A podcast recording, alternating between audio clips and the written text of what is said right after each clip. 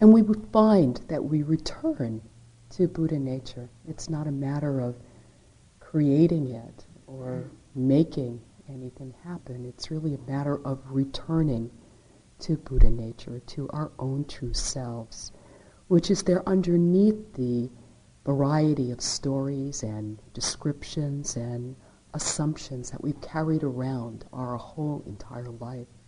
So that Buddha nature has become lost, submerged,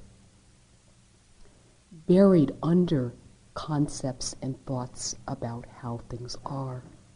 Illusionary, not real thoughts about who we are and about how things are.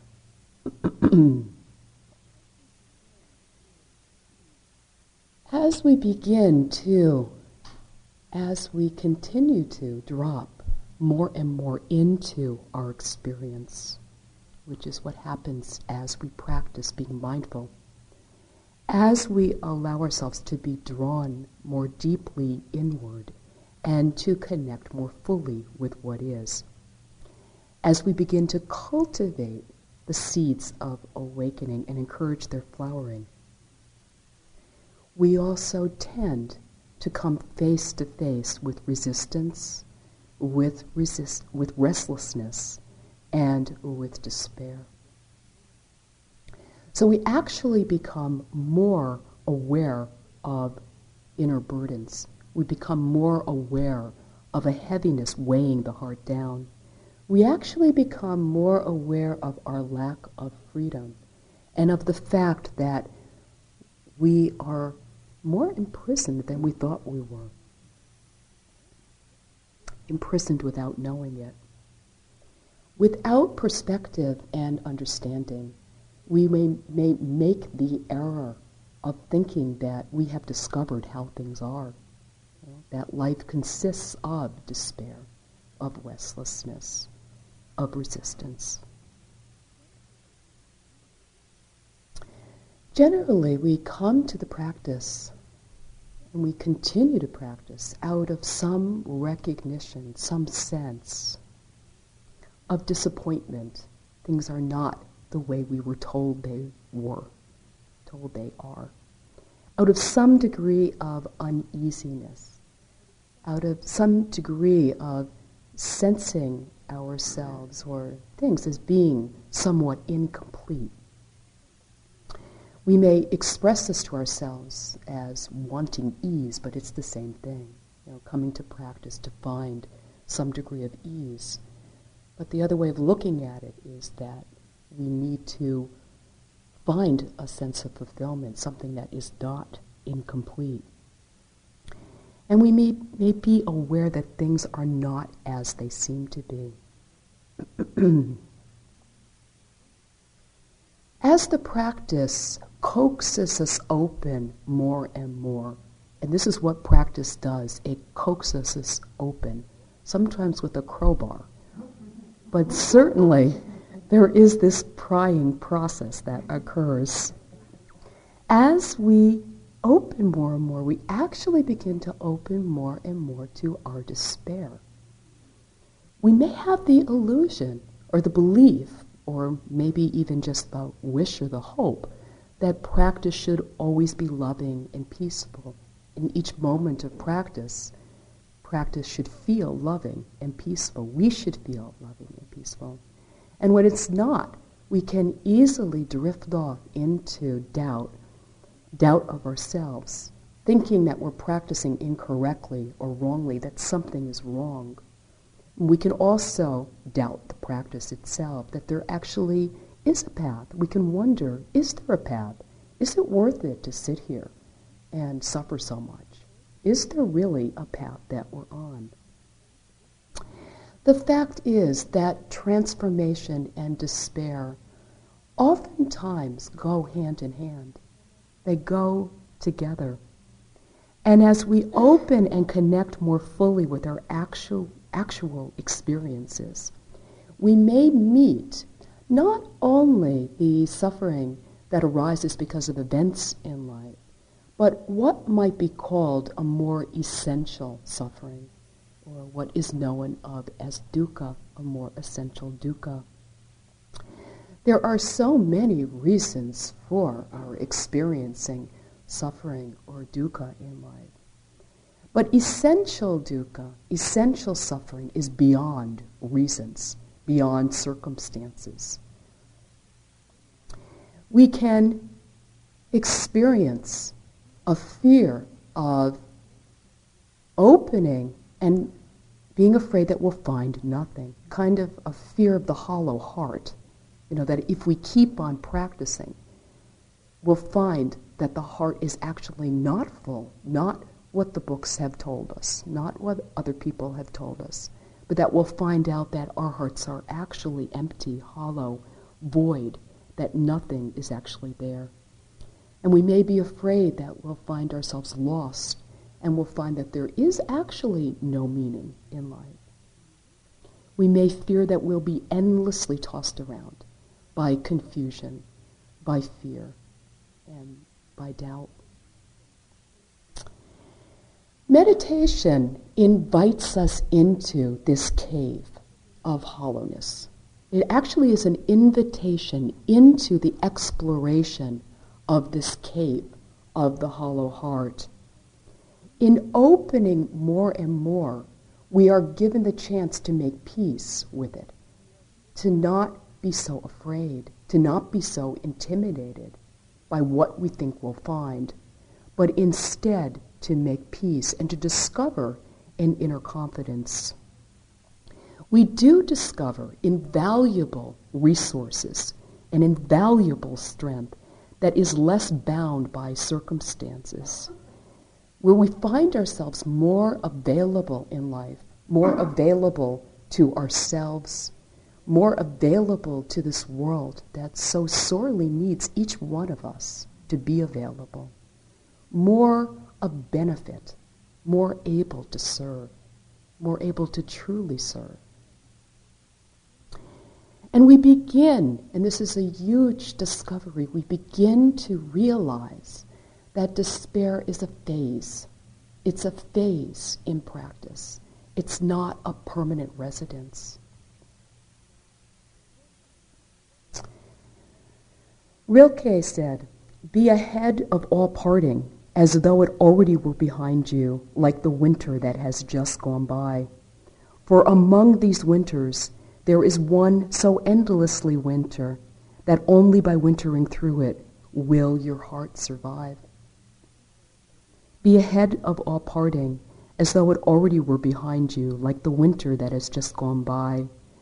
For among these winters there is one so endlessly winter that only by wintering through it will your heart survive. So there is this experiencing and then regeneration of the heart and release of the heart's burdens that is an actuality on the path. This is why we practice.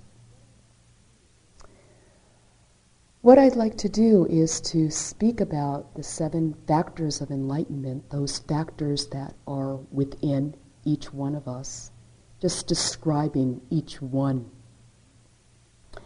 There are three arousing factors, and there are three calming factors, and then there is mindfulness.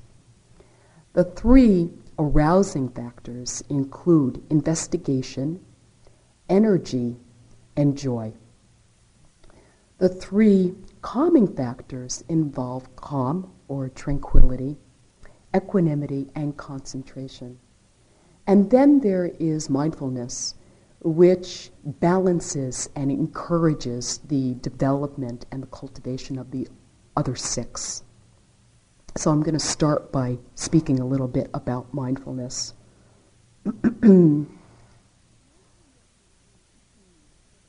Mindfulness is the capacity in our life to notice what's happening from moment to moment. It's being awake to our experience instead of being dull or sleepy or ignoring what's happening. So when we're mindful, we're here, we're present, we're sensitive and receptive, and able to sense what's occurring in our life in the present moment. When we're mindful, we're present. We're here. We can't be mindful about something in the past or um, plan to be mindful about something in the future. I mean, we can. We certainly can try and do our best, but it's not really mindfulness. We can be mindful of a thought about the past. Absolutely, definitely. We can be mindful of planning about the future, but how much of our time do we plan to be mindful? You know, in the next sitting or tomorrow or in our life, I'm going to be mindful. Well, so what? You know, what is happening right here and now? If we can be mindful of that, that's great. We're back in it again. You, know? you can never lose with this practice. You can never um, blow it or fail because always there's a fresh chance. Now one sees, oh, I've been lost in planning. Or I've been lost in feeling bad because I haven't been mindful for the past 50 years. You know? it, it doesn't matter. It doesn't matter because right here and now, one has the chance to be here. And this is the only place we can truly be. The rest of it is a trick of the mind. It's really just the mind over and over again tricking us into thinking that we can go back into the past and fix or change things. You know, tricking us into thinking that we do have control over the future. And when we practice simply resting, relaxing into the present moment, these tricks of the mind begin to clear away. And we find that we can be in love, actually, here and now. The Buddha said, Do not pursue the past. Do not lose yourself in the future. The past no longer is. The future has not yet come. Looking deeply at life as it is in the very here and now, the yogi dwells in stability and freedom looking deeply at life as it is in the very here and now, the yogi dwells in stability and freedom. Mindfulness is being intimate with all of our experiences. Now, it's not being separate from. It's a non-verbal or pre-verbal, um, non-judgmental attentiveness. So we can't be mindful while at the same time we're judging our experience. They conflict. If we're aware of judgment, that's great. We're mindful once again. But we can't be mindful while we're caught in trying to push our experiences away. One definition of mindfulness is whenever there is a moment of not pushing anything away, not holding onto or grasping onto any part of our experience and not identifying with our experiences as being who we are. That in and of itself, if we just did that, would be only liberating. You know, to if you just look at your day today and what arose and how many mind states occurred and how many emotions and this is how I am. This is who I am. This is how things are. You know, from moment to moment, this identification with the contents of consciousness. Mindfulness is recognizing that we don't have to identify, that it is possible to let go of this habit of defining ourselves through the experiences that are occurring, and instead allow ourselves to see things as they are, which is a mind state as a mind state, an emotion as an emotion, the worst of thoughts as just a thought, the best of thoughts as just a thought. Not getting so stuck onto the content, but instead allowing experiences to come and go and to know them as they pass through. One of the great functions of mindfulness is that it deconditions the mind. And, you know, sometimes we don't have a great deal of faith in this, but sometimes we do. We can see it for ourselves. That the practice, you could say, has to do with the conscious mind rubbing against the unconscious mind and making that which is unconscious conscious. And so something that we don't have to be afraid of any longer or angry about or upset about, but instead more and more ease, more and more peace entering in. So every moment that we're mindful, there is, whether we can see it in the moment or not, there is a deconditioning taking place. By deconditioning, what I mean is that we're letting go of conditioning. We're letting go of the tricks of the mind, of how we've always thought things to be. Second, arousing quality of heart or factor of awakening is that of investigation. And investigation is that sense of questioning, of illuminating whatever we bring our attention to, with a great deal of inquisitiveness. One of the best definitions that I've heard for this is something that Ajahn Sumedho said, who's, many of you know him as a really wonderful teacher. He calls investigation affectionate curiosity, which I think is just great. You know? It's a curiosity, but you know how when somebody asks you about something and you know they're just curious, they don't really care about you. They're just curious, you know? It doesn't it doesn't feel so great. It's not very warm. You know? But to bring the affection is, in is a whole other story. You know? It retains that sense of wanting to know, but it's not wanting to know just to feed the gossipy mind. You know, it's wanting to know because of something deeper, because of, of love, because of warmth, because of real affection. And so this is a quality that we can bring into our practice, that it is really possible for us to bring into our practice. Of course, this is a quality that children seem to have in great abundance, which is sometimes why um, some of us are drawn to being around children, is because that quality of investigation is so strong. Sometimes, if you follow a child, you know, kind of through their life, and as those of you who are parents really know this, you can see sometimes that investigation is much stronger when the child is really small and then something sometimes changes. Adolescence, you know, no investigation possible. Know? And then and then hopefully it kicks in again, you know, if they um, want something deeper in life. But that, that sense is so compelling when, when you're with a child, that sense of really not knowing and delighting in not knowing. You know, not thinking that one has to know for any given reason but really kind of delighting and appreciating not knowing and then drawing us into this as adults. I was in a museum uh, some time ago, many years ago, and I was walking around looking at the pictures in the museum, and I have to admit the pictures were not all that interesting. But people were walking around, we all were trying to look interested at these pictures. And I turned around and I noticed this really tiny child in the middle of the museum. Uh, this museum had a, a, floor to it, obviously, and then it had a, one step, and then it had another floor. And so the pictures were throughout both floors, but just a very small step.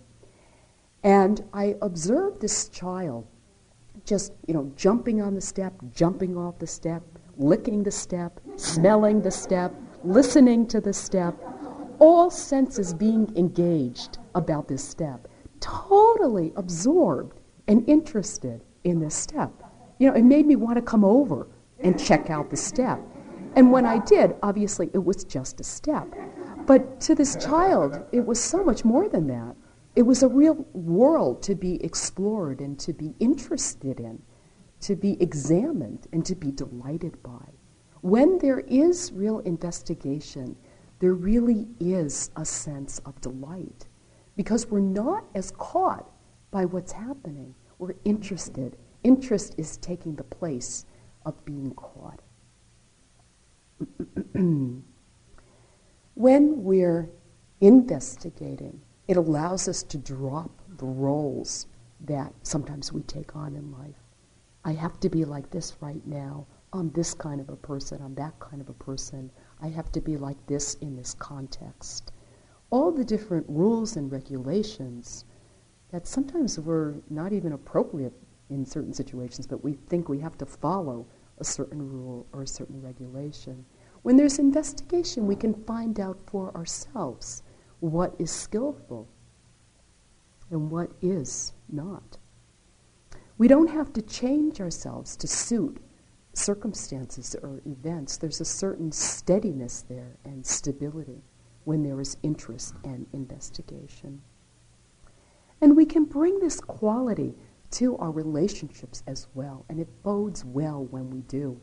I want to read you something by Shmuel Goldman, who was 92 when he wrote this. I have a friend, a woman I already know many years. One day she is mad at me. From nowhere it comes. I have insulted her, she tells me. How? I don't know. Why don't I know? Because I don't know her. She surprised me. That's good. That is how it should be. You cannot tell someone, I know you. People jump around. They are like a ball, rubbery. They bounce. A ball cannot be long in one place. Rubbery, it must jump. So, what do you do to keep a person from jumping? The same as with a ball. You take a pin and stick it in, make a little hole. It goes flat.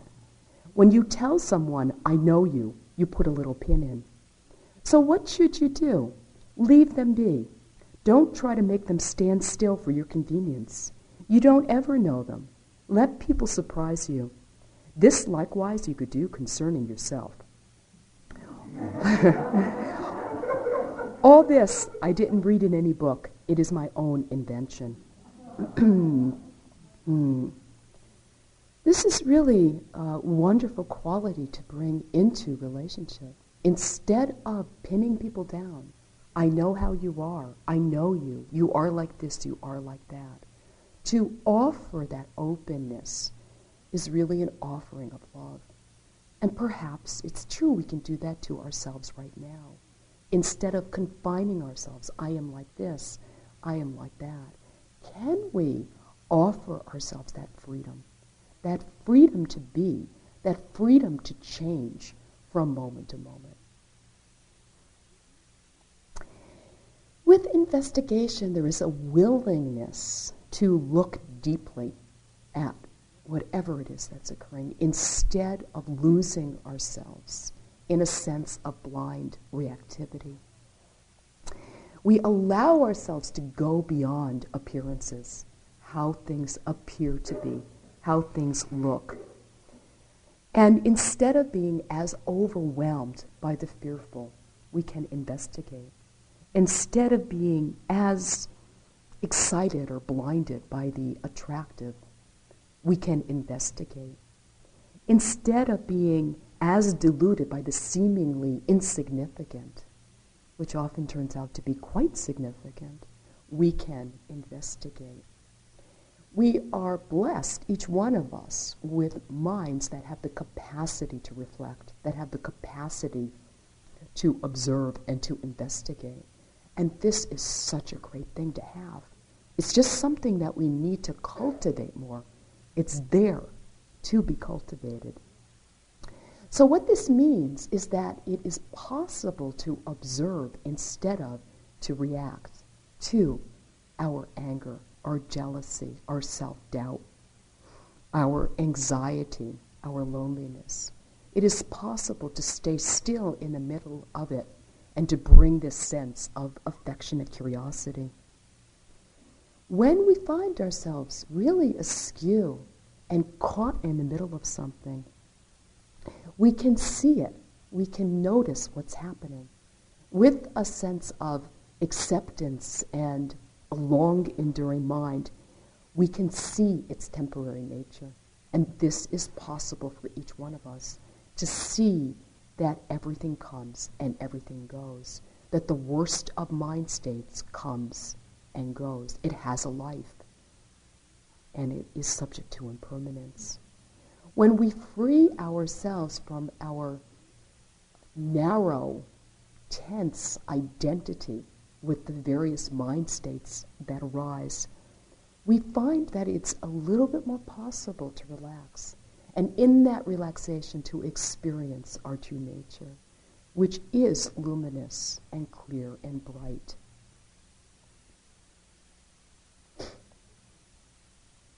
Energy is the next of the arousing factors.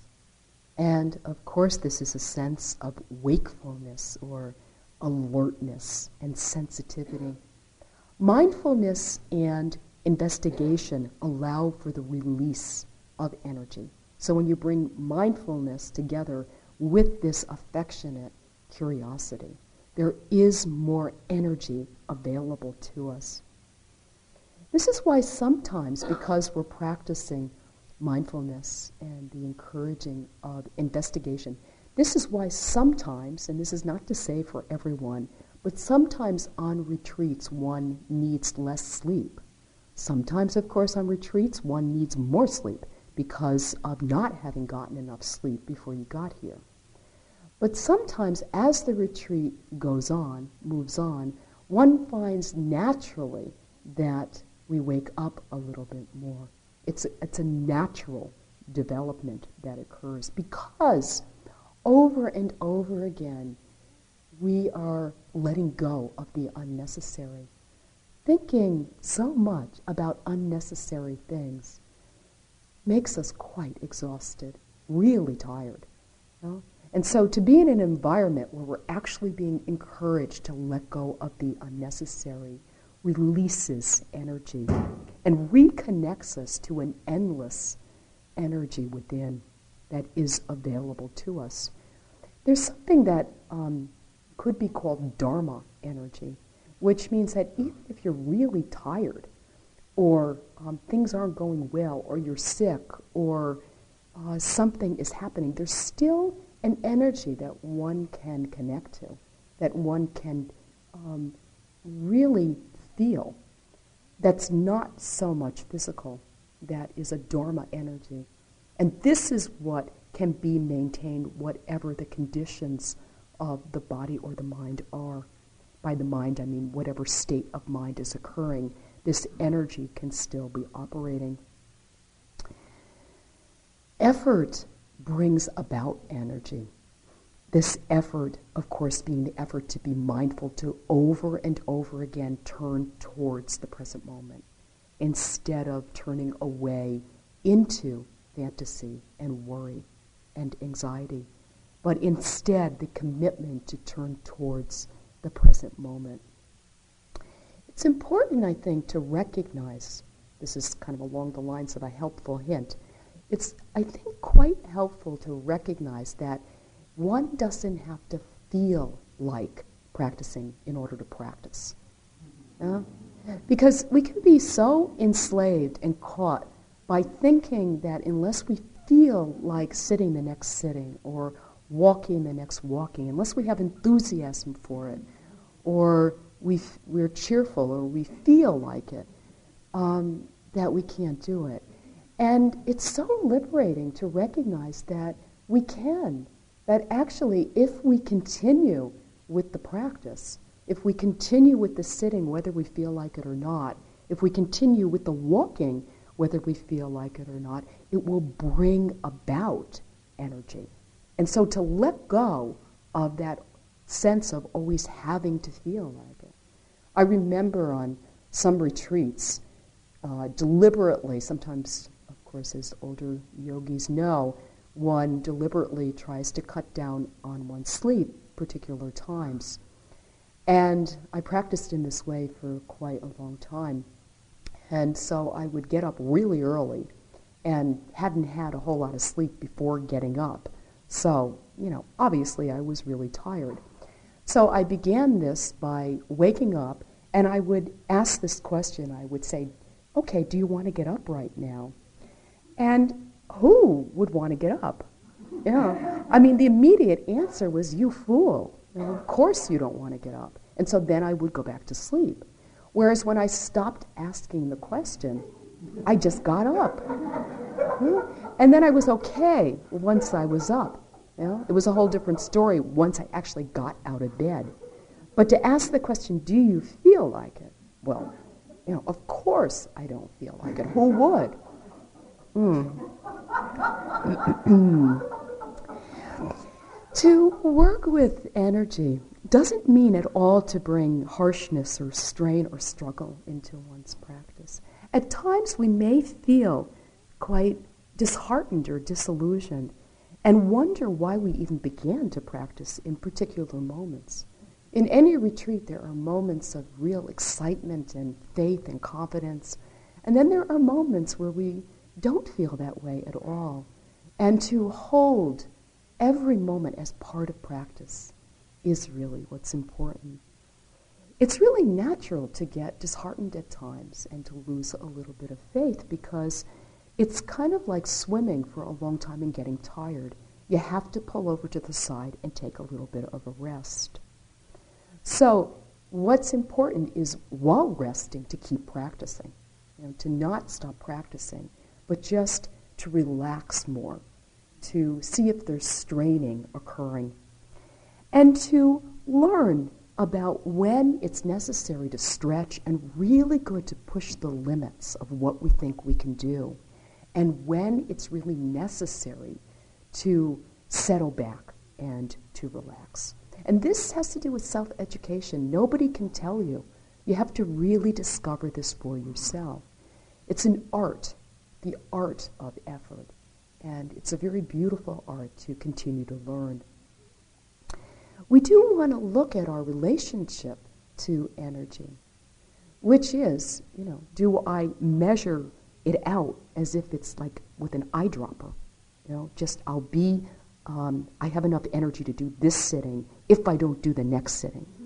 Um, I can stay up a little bit right now if I don't get up at this time in the morning. You know, kind of this sense of overly planning the retreat. On the other hand, there can be a really a constant tension from trying too hard, you know, where the brow is really constantly furrowed. And this can be an attitude, a stance. This is how one always practices. To find out for oneself one's re- relationship to effort is really necessary in terms of cultivating this factor of awakening. The next arousing factor is that of joy. And sometimes, particularly for those of you who are new, there can be this great relief of knowing that it's actually an obligation, that you can't wake up unless there is joy. Now, it's actually one of the qualities of awakening that you can't do without. You can't have the rest of the six and leave out joy and, you know, think that you'll wake up. There can be a mistake that one makes, which has to do with equating spiritual practice with some degree of self punishment. And this practice is clearly a path of joy. Any path of wisdom is a path of joy because the result of wisdom is a life of joy. We can sometimes find ourselves stuck on what is known of as the first noble truth, the, the truth of dukkha, the truth of suffering, and forget that actually the, the Buddha moved on. Know, there were, there were four. And the first is truly only the first.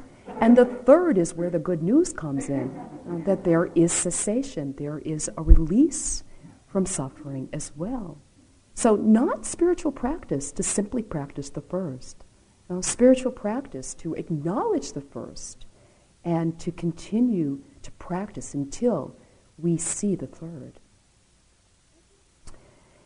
Ajahn Chah, a teacher who died but was a meditation master in Thailand, um, speaks about one having to pick burdens up in order to discover how heavy they are to be motivated to put them down. And this is, this is where some joy comes from, you know, is the willingness to pick up the burdens, recognize their burdensome quality, and then that relief and ease and joy in letting them go, in putting them down. When we let go, there is lightness, there is joy. What is meant by joy is not pleasure, though. And of course, nothing wrong with pleasure. You know, to connect with pleasure is something that happens more in practice, to open to pleasure as much as we're opening to pain. And joy is very different than pleasure in that pleasure is impermanent and it's dependent on conditions coming together that sometimes we desperately try to make come together so that we'll get a little bit of pleasure. Well, but joy is something quite different.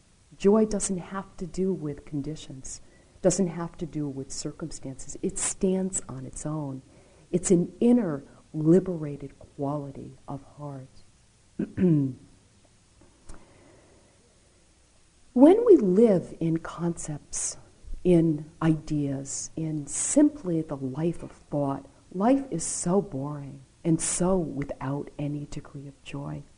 When we're willing to step out of our concepts and belief systems and assumptions about how things are, we find that life is constantly interesting. It's one of those things that happens in practice is that boredom really is not a permanent state of affairs.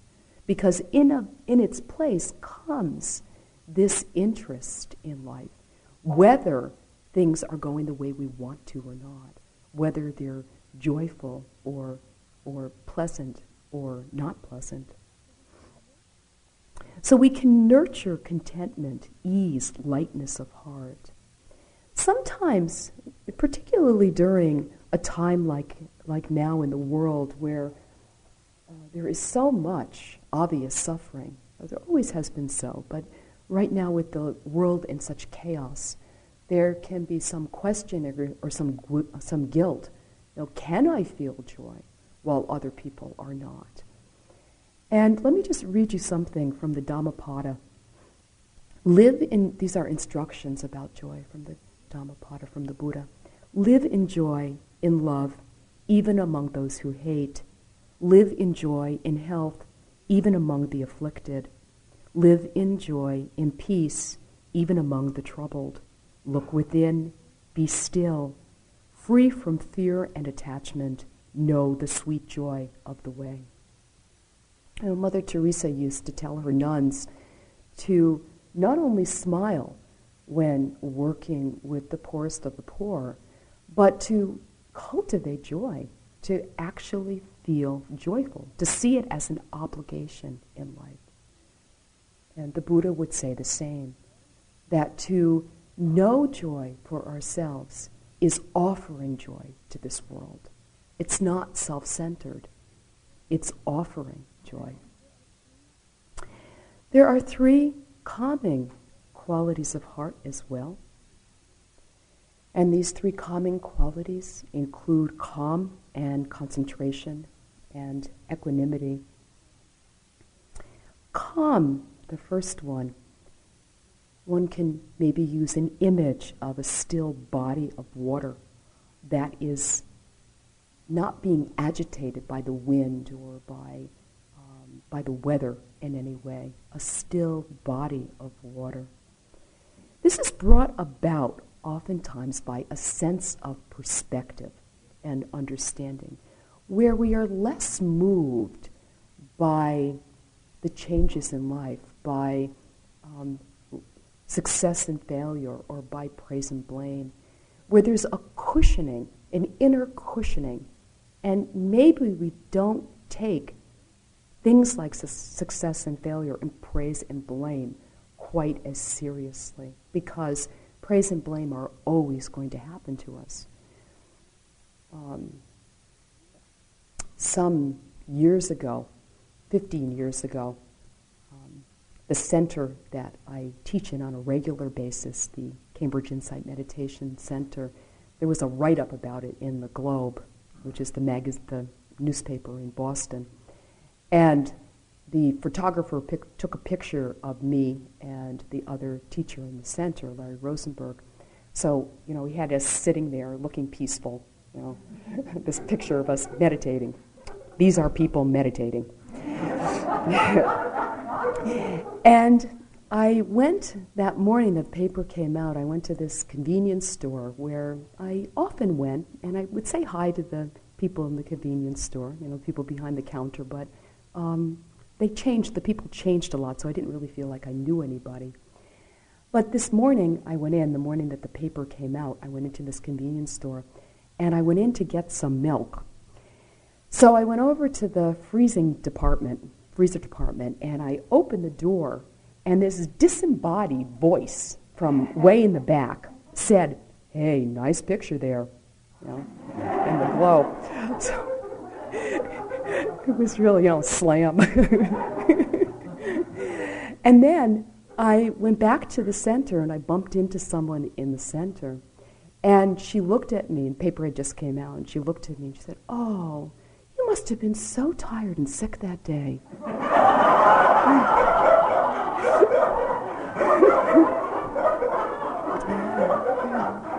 it was really um, perfect, actually. uh, a few years when I was teaching here, I had this experience of getting two notes on my clipboard.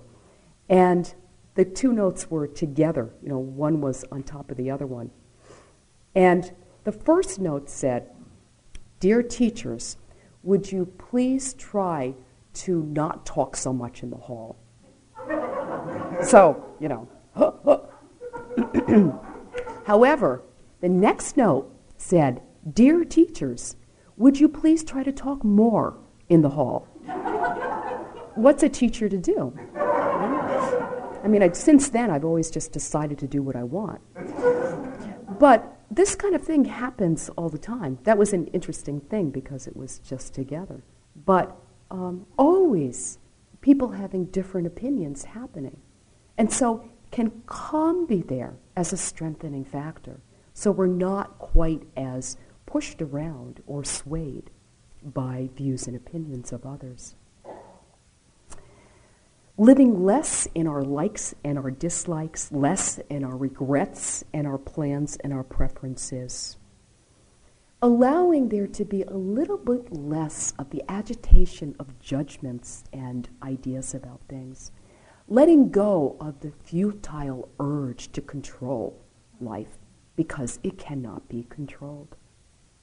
We might just even notice this in exploring the breath. How much do we want to control the breath? Have a perfect in breath, whatever that means. Have an ideal out breath, know, whatever that means. Underlining whatever that means.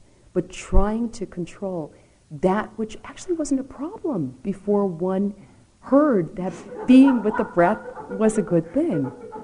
Kind of a new, a new kind of suffering arising. And instead, relating to each moment with openness, we can find an enormous power in calm, an enormous power in calm that each one of us has the capacity to touch, sensing the heart at rest, not bouncing around. One way we can cultivate calm is by doing just one thing at a time. And of course, in this environment, there's no excuse not to. So, whatever it is that we're doing, can we put our shoes on just one shoe at a time, one foot at a time, fully just putting our foot in our shoe? Can we walk just walking without agendas and plans? When we're eating, can we just eat? Can we do whatever we're doing fully? Because this will bring about calm. And another just little, little hint has to do with resting with imperfection, uh, resting with our own imperfections, resting with the imperfections of others. Sometimes on retreats there can be this real tendency to, you know, notice what IMS is doing wrong, you know, and resting. Although we're happy and we're, you know, we're delighted in this and that, it can be really a nice way to distract the mind. So, resting with imperfection is really a wonderful way to bring about calm. Concentration is another of the calming. And this is the ability of the mind to stay on an object, whatever object we want to stay on. So it's a one pointedness of mind, being steady without wavering. The image of this is a candle lit with no wind where there's a collecting and a harmonizing of the mind. where the mind is disentangled from its usual complexities. Allowing for a gentle subsiding of our addiction to describing, our addiction to rehearsing life before it happens. Concentration is a fullness of heart. And when there is even just a little bit, it's a great thing. Even just a little bit, because when there is a little bit of concentration, there's a little bit of fullness in the heart. And with that fullness, we begin to see that there's an independent source of contentment. You know, that things do not always have to bring us contentment from outside of ourselves.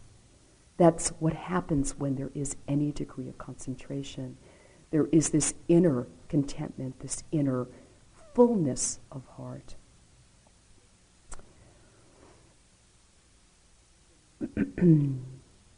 Equanimity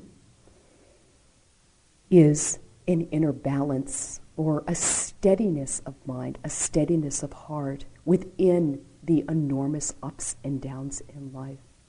It's being willing to experience what are known of as the 10,000 sorrows and the 10,000 joys, and to stay still and steady in the midst of it all.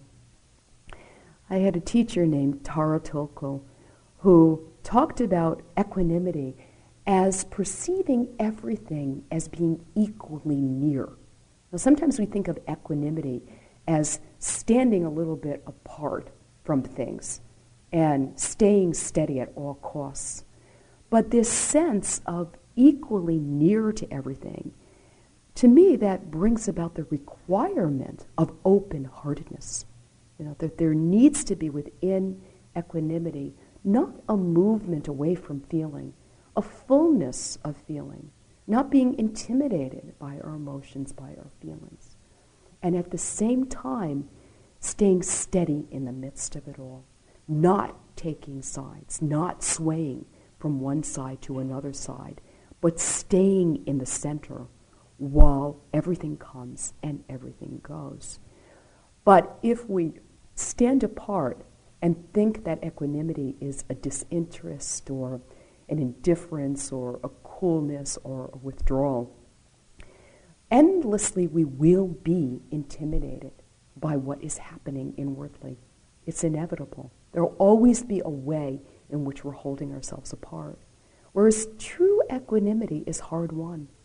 Well, it comes through experiencing great sorrow and staying as still as we possibly can, not with any degree of perfection or ideal about it. Staying as quiet and as still and as open as we possibly can in the midst of it.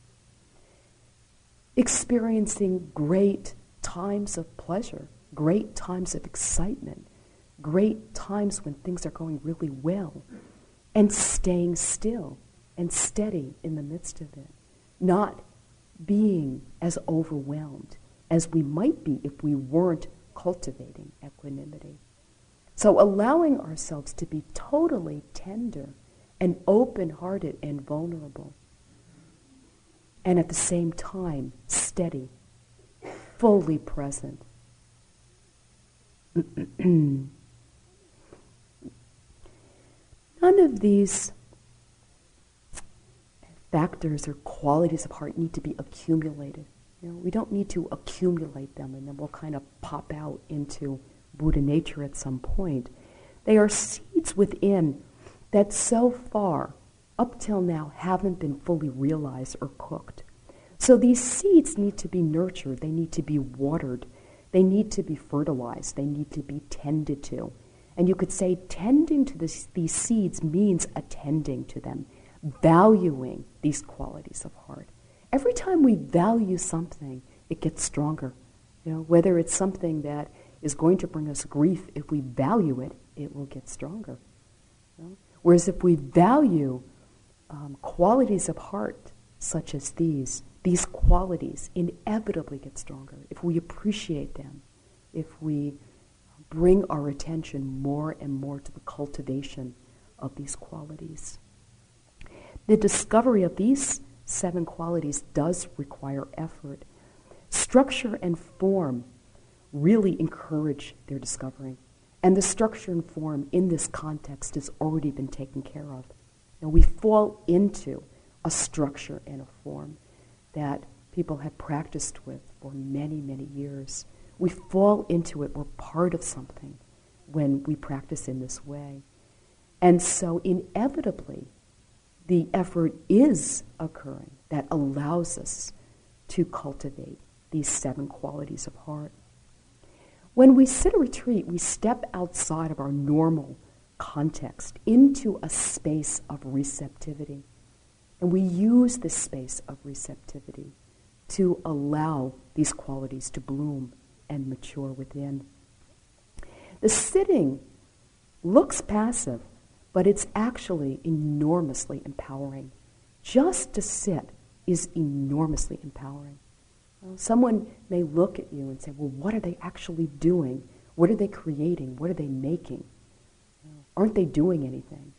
And in actuality, one is becoming who one already is. There is a revealing of true nature through the empowering of the sitting.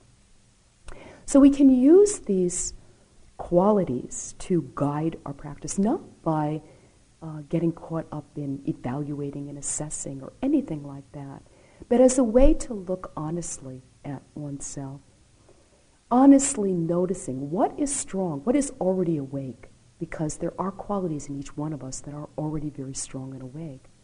What needs a little bit more attention? What could I actually take up and bring more attention to?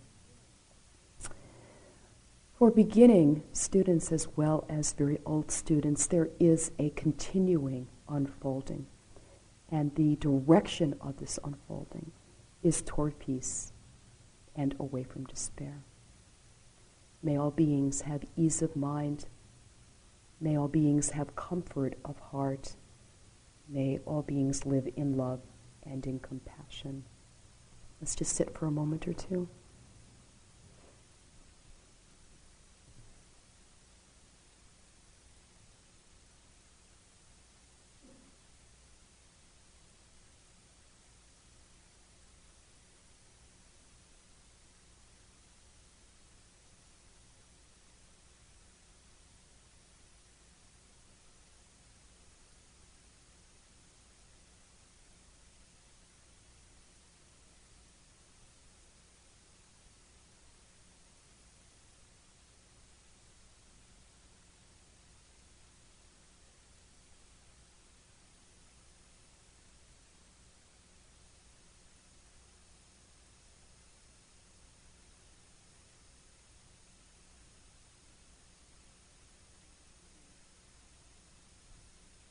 Do not pursue the past.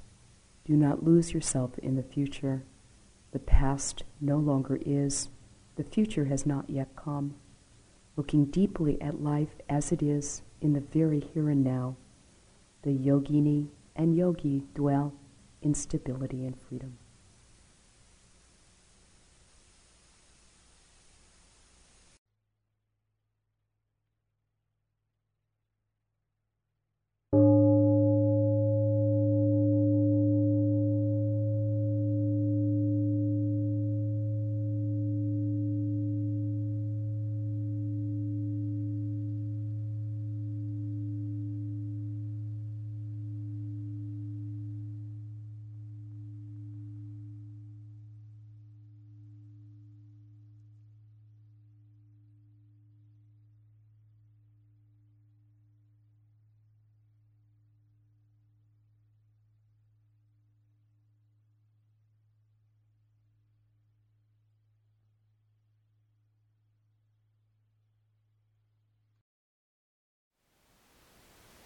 Thank you for listening. To learn how you can support the teachers and Dharma Seed, please visit dharma dharmaseed.org slash donate.